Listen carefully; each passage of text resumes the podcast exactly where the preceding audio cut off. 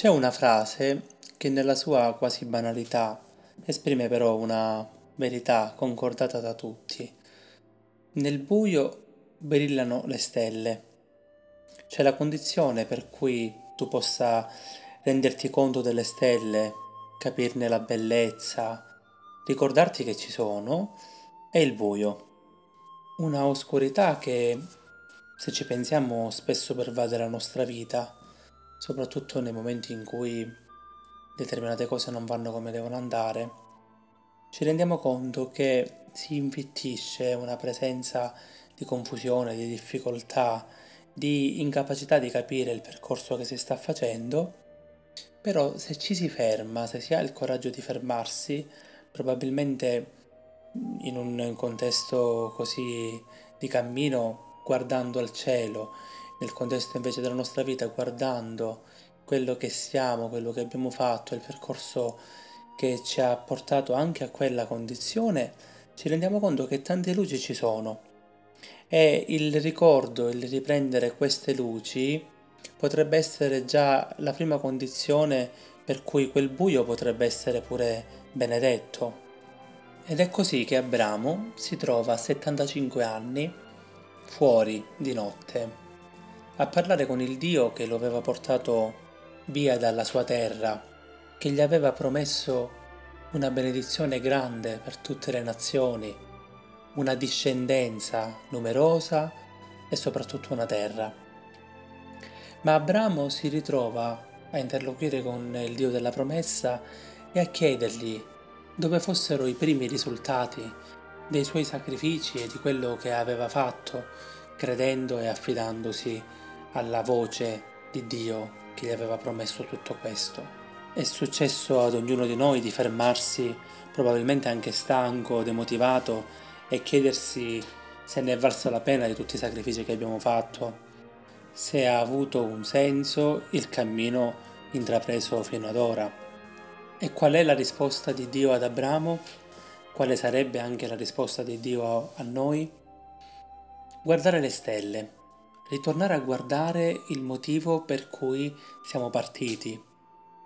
Non focalizzarsi tanto nel buio quanto in quelle luci, ripeto, che ci sono state e che ancora eh, proiettano un cammino, una direzione.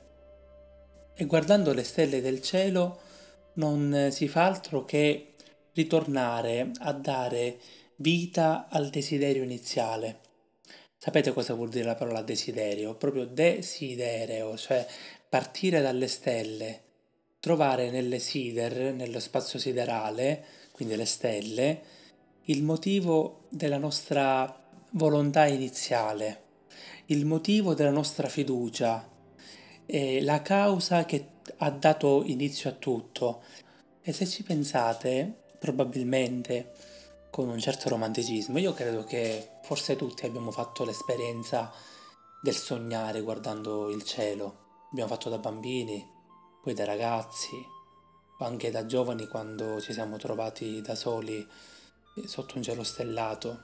Abbiamo pensato sulla nostra vita e soprattutto ci siamo di nuovo posizionati nel nostro qui, nel nostro ora, chiedendoci che fine avesse fatto il nostro cammino e che avessero fatte le nostre motivazioni.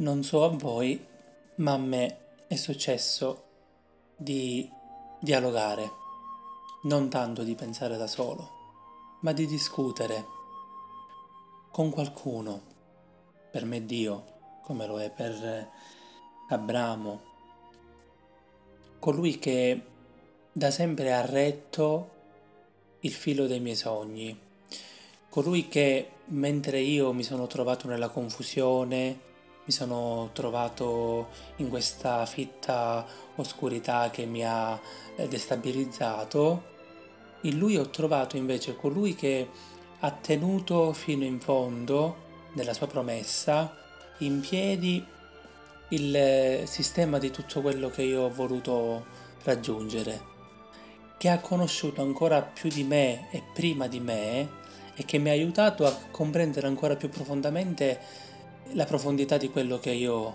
volessi. È per questo che bisogna spesso ritornare a sedersi, ritornare a contemplare.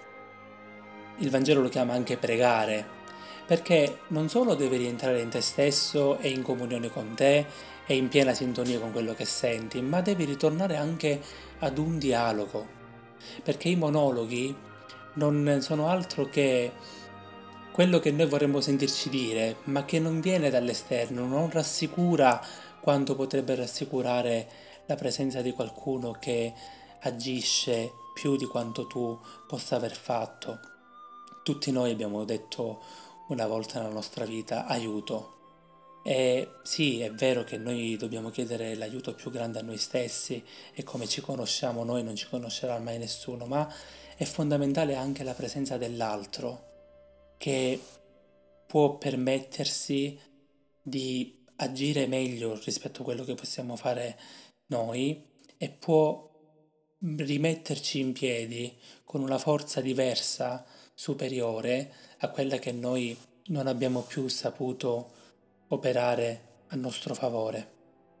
Il segreto è questo: non sentirsi soli e soprattutto in ogni buio, in ogni oscurità, ritornare a capire con chi abbiamo intrapreso un percorso, un desiderio, perché i desideri è vero che sono personali, ma è anche vero che nascono in un contesto di insieme. Chiama la famiglia, chiama la sensazione di sentirsi all'interno di un mondo, di una vita che ti attraversa, che ti chiede qualcosa e che ti fa uscire da te stesso. Quando abbiamo imparato a camminare, abbiamo prima goduto dell'aiuto dei nostri genitori, di una mano che ci sollevava, che non permetteva che cadessimo, che ci guidava, che ci sorreggeva. Pian piano, nella nostra autonomia, quella mano ha iniziato ad esserci di meno ed è stata sostituita anche dalla parola, dalla voce. Ci bastava soltanto la rassicurazione di una voce che ci chiamava, che ci desse coraggio, che in un certo senso ci confermava per poter andare avanti da sola. Ma quando facevamo esperienza anche del nostro limite, ecco che ritornava la mano, la presenza viva e concreta a rimetterci in piedi. Questa è la pedagogia anche di Dio. Una pedagogia che pure il Vangelo di oggi, la trasfigurazione, ci conferma. Il bisogno di avere delle certezze, delle conferme, delle rassicurazioni, anche delle anticipazioni di quello che sarà il nostro cammino, che sarà la nostra meta. Il bisogno di sentire di nuovo quella voce che ti ha dato coraggio, che ti ha fatto iniziare, che ti ha dato lo slancio.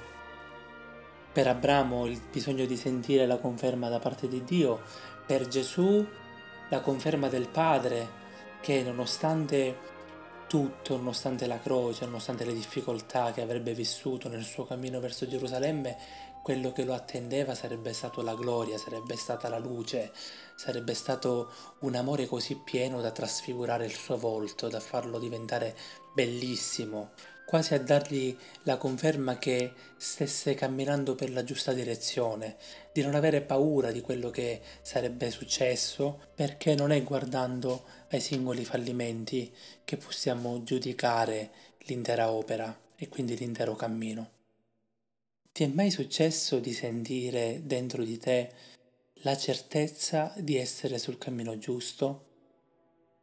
Di avere quella consapevolezza che solo tu puoi avere, che difficilmente puoi spiegare o che gli altri possono infonderti. Una certezza di dire: io sono fatto per questo, la mia vita è diretta verso questa meta, il raggiungimento di questo obiettivo, di questo status, no? E nei momenti di difficoltà, quelli soprattutto in cui trovi tanti ostacoli, persone che si frappongono, la voglia di buttare tutto in aria, ritorna come flash questa sensazione di dire: ma io però sono nato per questo, io ho questo desiderio così profondo che niente riesce a frenare, a fermare. È come se ci fosse un barlume nella nostra mente, nel nostro cuore, come se ci fosse anche la luce di un fulmine che illumina ad un colpo la notte, che ti fa vedere il percorso che hai fatto, il percorso che devi fare, dove ti trovi, e che ti fa ricominciare a sperare, a rimetterti in cammino, a sentirti giusto con te stesso, perché la parte più profonda di te crede ancora a quello. E ti rendi conto che, come dicevamo poco fa, ritorni in un dialogo con la persona, l'unica persona che ha creduto in te, che ti ha spinto, che ti ha promesso, e ad un certo punto non hai più paura di quello che ti sta succedendo, perché il tuo volto ritorna a brillare, il tuo cuore torna a palpitare, a credere di raggiungere quella meta. Ti senti davvero investito di nuovo di questa missione che è per te, tanto che gli altri lo vedono, gli altri vedono cambiare anche i lineamenti del tuo volto, lasci eh, le lacrime per ritornare al sorriso, per ritornare alla grinta che serve per, per raggiungere il motivo per cui sei nato, quello che ti fa stare felice, quello che è la tua gloria, che si raggiunge anche e soprattutto attraverso la grande sofferenza, che non è l'ultima parola, ma l'unica porta che conduce al raggiungimento di quello che ti farà felice per sempre. Come mai tutta questa positività? Perché la fede nasce dall'amore, perché quando tu sei innamorato, quando tu credi nella persona che da sempre ti ha sorretto, ritorni a credere in te stesso, ritorni a credere in quello per cui hai lasciato tutto o per cui hai faticato tanto.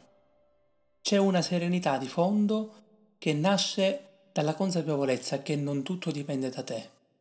Tu avrai potuto fare la qualsiasi, avrai faticato tanto. Hai pure pensato che se ti fermassi tu tutto si sarebbe E distrutto. Invece il Vangelo di oggi, attraverso quell'alleanza che Dio opera, ci ricorda che è Dio il garante, nonché il protagonista di ogni promessa. Noi siamo soltanto i beneficiari. Lui, colui che si impegna, l'unico che si impegna fino alla fine. Se ci pensiamo quante volte noi abbiamo gettato la spugna, abbiamo buttato tutto in aria, ci siamo lamentati, ma di cosa, di chi, se non di noi? Gesù, nel Vangelo di oggi, in questo trasfigurarsi, in questo eh, avere quella bellezza che fa trasparire ciò che realmente è, non ciò che appare, non ciò che è reale in questo momento e pensiamo essere tutta la realtà, tutta la vita, qui e ora, no, nel suo far trasparire quello che è l'essenza della sua vita, che è l'amore di un padre che lo conduce, che lo guida, che lo supporta, che lo tiene in braccio, anche sulla croce lo tiene in braccio. È bellissima un'immagine, un quadro dove la croce sono le braccia allargate del padre, Gesù è nel seno del padre, quasi come un bambino, crocifisso sul seno del padre. La trasfigurazione non è altro che un riprendere aria, uscendo dall'apnea, no? Uscendo dallo stare sott'acqua, un prendere aria per dire non devo fermarmi alle difficoltà del cammino, ma la mia direzione, anche se è quella difficile della croce, mi condurrà alla luce, mi condurrà alla gloria per sempre, mi condurrà alla pienezza, alla perfezione, al senso di appagamento per cui io esisto.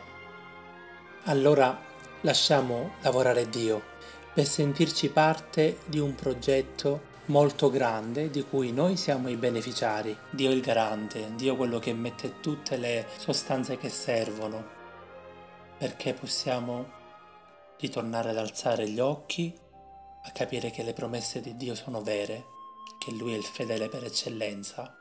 E noi, anche se sterili, insieme a Lui potremmo diventare padri di una moltitudine, avere una terra e avere un nome che potrà essere importante per gli altri, ma imprescindibile per Lui.